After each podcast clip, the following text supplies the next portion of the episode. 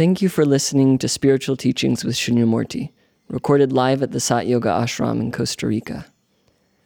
To join us for a life changing meditation retreat, or to make a donation to support this transformational work, please visit our website, www.satyoga.org. To access more teachings or guided meditations from Shunyamurti, please visit the members section of our website or our YouTube channel, Sat Yoga Institute. Namaste. As far as I'm concerned, complexity theory has uh, completely changed the entire paradigm of knowledge itself. It has, for example, eliminated the need for a uh, pseudoscience called psychology completely. But because all phenomena really are complex systems, it is the one theory that understands everything. They've been looking for a theory of everything, but they've been looking in the wrong place. They've been looking toward quantum physics, and they can't do that. That in itself is a subcategory of complexity theory.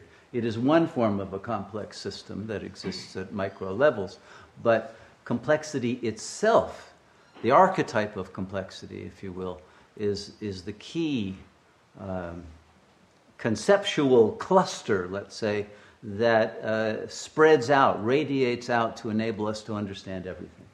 It's, it's an extremely important theoretical concept, and the nuances of complexity theory, which are evolving all the time, are affecting every aspect of, of modern life, whether it's um, management uh, theories, organizational design, uh, dealing with scientific questions, dealing with all kinds of social, ecological, permaculture questions, all of it. There, everything you can think of is a system that operates according to the rules of complexity. And therefore, uh, one cannot overestimate its importance if you want to understand the universe. Now, the reason that complexity theory is inadequate is it must be and has not yet been accompanied by an adequate simplicity theory. And this is the problem, you see. Complexity exists at the surface level of phenomena, but at the depth level, there has to be simplicity. Now, they know that in terms of relative simplicity, that you have to have code, and the code will produce the, the, the, the appearance on the screen of the computer, right? So you have to have a few laws that then will, uh, will produce the effect. The genotype produces the phenotype, the DNA will produce the, the larger effects of the form of the organism, etc. But they haven't gone deep enough into simplicity. And this is why complexity theory itself will turn out to be a subset of Atmanological theory. But I don't know, know if I should get into that because you'll think I'm giving you a commercial. But it is without understanding uh, simplicity and that the emergence of complexity itself must come out of a prior existent uh, intelligence. That without recognizing that intelligence that has produced complexity and therefore is teleological in its nature, it operates from beyond time, but its appearance will be from the future to the, the, the, present or to the past. It's a reversal of the timeline. And uh, this has always been present in yogic theory, which is why there can be precognitive dreams and, and premonitions of all kinds. And it, it enables us then to, if we return teleology to its rightful place, because it has been disowned by modern science and there's no getting around the, uh, the, the, existence of teleology. This was understood uh, long ago, including by the ancient Greeks. I mean, this is part of Aristotle's four causes, right? You had uh, formal cause, material cause, efficient cause, and final cause. Well, final cause is teleology. In other words, what is the purpose that this thing has been made for, right? Well, that means there must be a maker, a designer, who made it for a certain purpose. But uh, modern science threw out final cause and they threw out formal cause as well, because with Darwinism they wanted it to be random. So there is no blueprint. There's no formal cause, and all you're left with is material cause and efficient cause, which leaves you with an inadequate way of describing reality. Now, complexity theory is finally moving into that vacuum and allowing us to understand how complex events actually occur, which science could not explain. And, and that's why they had to develop things like fractal mathematics and uh, vagueness theories and, and various others. But these are all tangential to the core issue of, of teleology and of the relationship of matter to life. Okay, because the other theory they threw out, that was the dominant theory in the 19th century, was called vitalism. And it was the understanding that life operates on a different principle than does uh, inanimate matter. And when you have a, a, uh, an appearance of life within a, a form, then there is a, uh, a quotient of freedom that is present that can overcome uh, codes of, that were deterministic in nature. And so it overrides causality of the efficient and material kind that science was focusing on. So it's extremely important that now I think vitalism is also able to return with, with scientific credibility and, and, not as some crackpot woo woo new age idea. And again, this goes back to the very origins of, uh, of Greek thought and of, of Indian yogic thought. So, in honor of that, I've created a new uh, acronym as our, our, our, word for sattvic, since that seems to be a key word in this retreat. Uh, I think this concept is an important one for us to understand. Uh, David Bohm, the great physicist, talked about the implicate order, right? That you cannot get wholeness without an implicate order, but the implicate order has to be made out of in, in, implicate codes of the functioning of matter or of life. And uh, to understand uh, uh, the the essence of life, which I'm referring to as a vitalon, because I, I, consider it to be an actual particle that will be discovered by physicists. I think that's what's next. In this vacuum, as the overthrow of the standard model has occurred, there will be a, a whole rush of new alternative theories that will be able to, to finally have space in which to be heard, you see. So that's also going to shift things because the marginalized physicists who, who have uh, avant garde views of reality, like as a simulation and uh, as a hologram and all of that, that were kept out of the standard model, now will have uh, an opportunity to be heard uh, as they were, were not before. So, the, what I want to uh, express uh, is that we must accept as a reality certain phenomena that do not appear in uh, third party objective terms. So when you meditate, there is, a, there is a, if you want to call it a phenomena or an imperience, but it is something that is replicable, even though it's not objectively viewable under a microscope, of an experience of a point of light within the third eye. And, and some would locate it within the pineal gland. But that point of light I would call the vitalon that is the, um, the, the, emergent phenomenon of the Atman that produces and sustains life in the human organism and is the um, channel through which information is downloaded. And that vitalon, when it leaves the body, that's called death. And so it is this spark of life and light uh, that needs to be uh, integrated into physics theory if we're going to understand uh, how life proceeds and sustains itself. Anyway, enough of that. Um, but I, I, well, I won't say enough of it. We, there's a lot more we have to do, especially to understand that the vitalon is teleological in nature.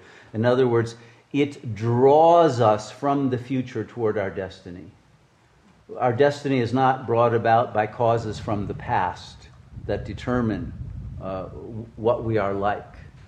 Okay, and so it's very important to recognize that. And, and there is, is, I would say, the primary difference between psychology and Atmanology.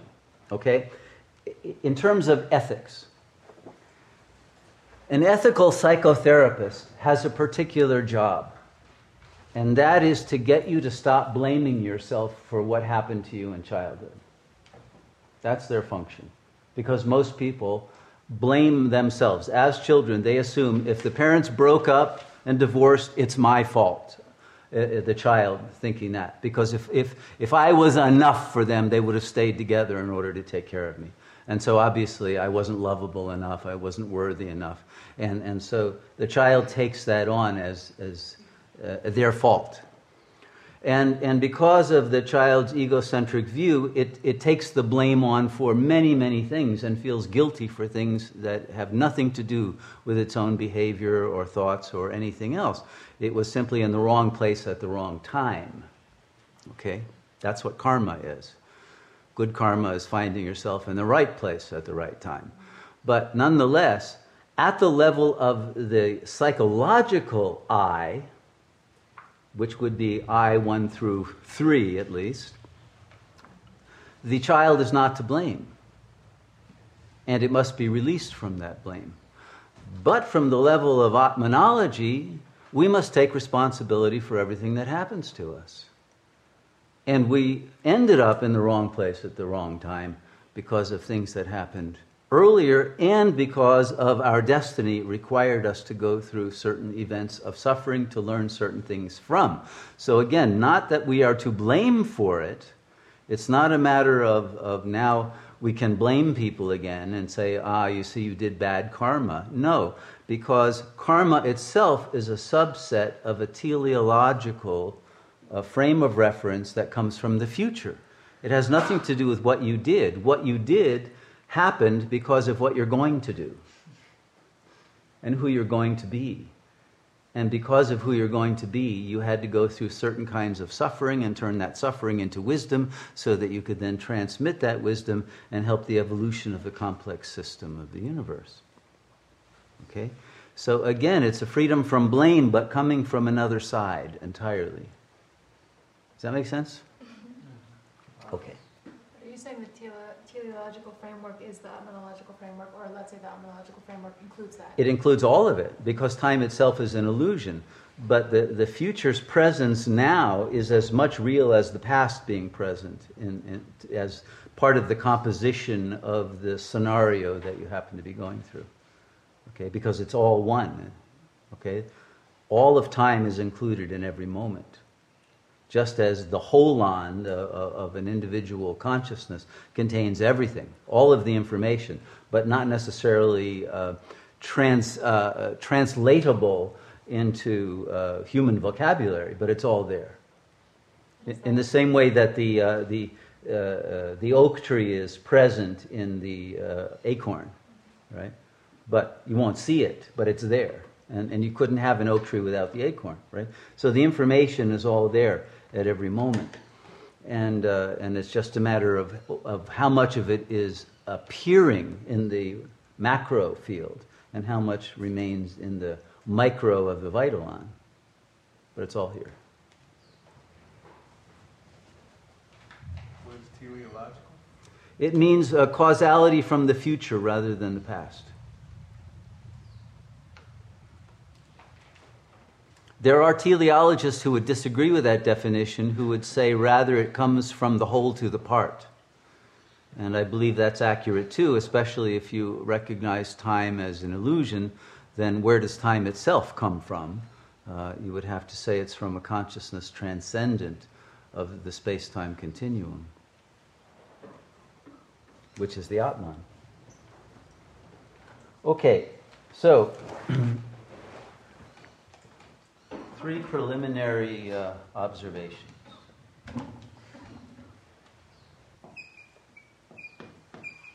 Okay. The first two would be a, a vicious circle, if you will, or uh,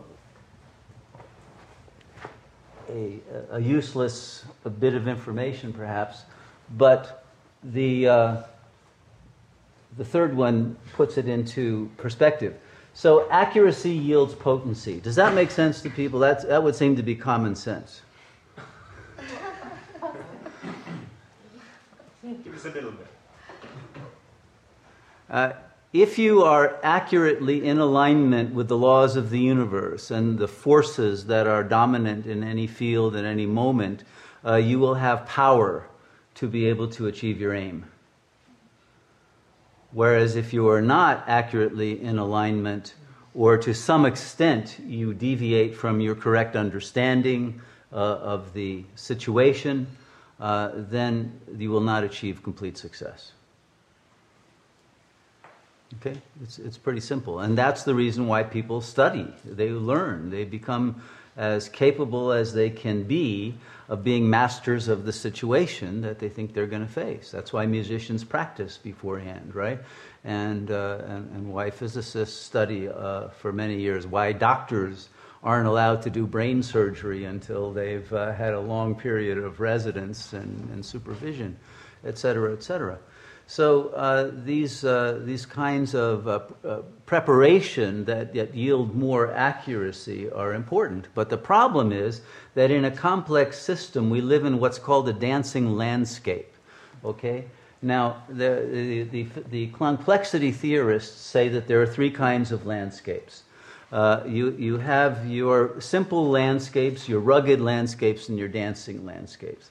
And the simple landscape is, is like uh, Mount Fuji, as they often use. It, it's a simple uh, curve, a bell curve, and it's like this. And so uh, I, am, uh, I am here and I want to get uh, here, okay? Let's say that's Z. Here I am X. Somebody else is at Y. We both want to get to Z. And it's clear that that's the goal. Uh, in a rugged landscape, where you're dealing with a situation that has uh, many uh, peaks to it. Let's say a mountain range, okay?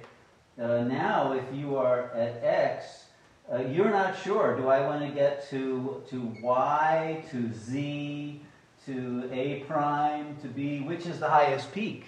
You see? Now you have to be more accurate in understanding which mountain do I want to climb.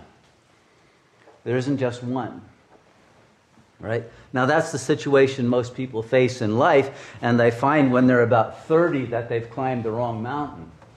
You know, they went to school to study something, got their degree and everything, and then they start practicing whatever it is law or physics or, or, or whatever, and they find, oh, this isn't what I wanted to do at all. So then they've got to go back and climb another mountain.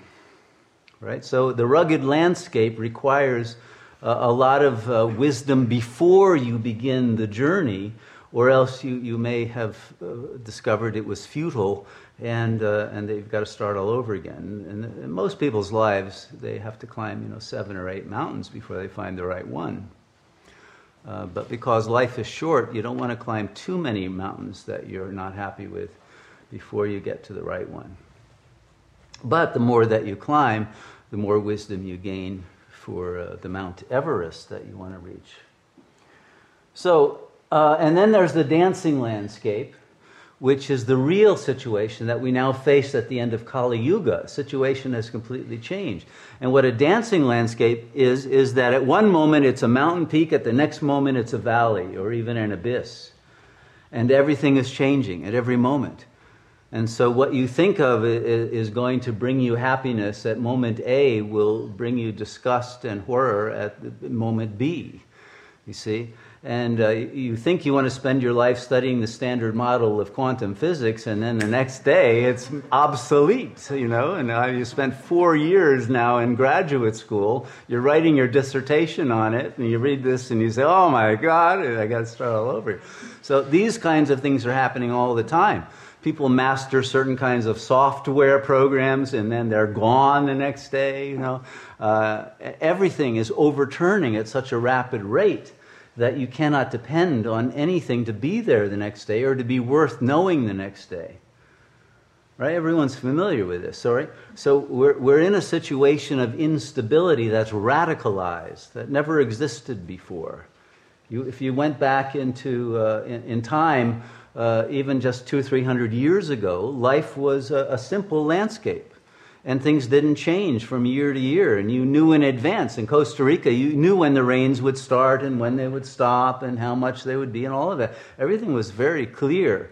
and, uh, and, and there, was, there was nothing chancy about it. But now with climate change, how do you know what, will, what to plant or when or what will survive in what climates when the climates themselves are changing from day to day? It's a dancing landscape in every aspect of reality. So we're living in a time when you cannot plan in the way that you were able to do in the past. And the, the very uh, ground of your career, which might be a certain theoretical premise or a, a certain platform of, uh, of computers or uh, whatever it might be, that you are, you are basing your informational uh, contribution to the information economy may soon become disinformation or completely obsolete and, and worthless. Uh, so it, it creates uh, great anxiety for most people to be in a dancing landscape. So if you're going to do that, it, to have a teleological uh, understanding of what's going to happen would be a tremendous advantage, wouldn't it?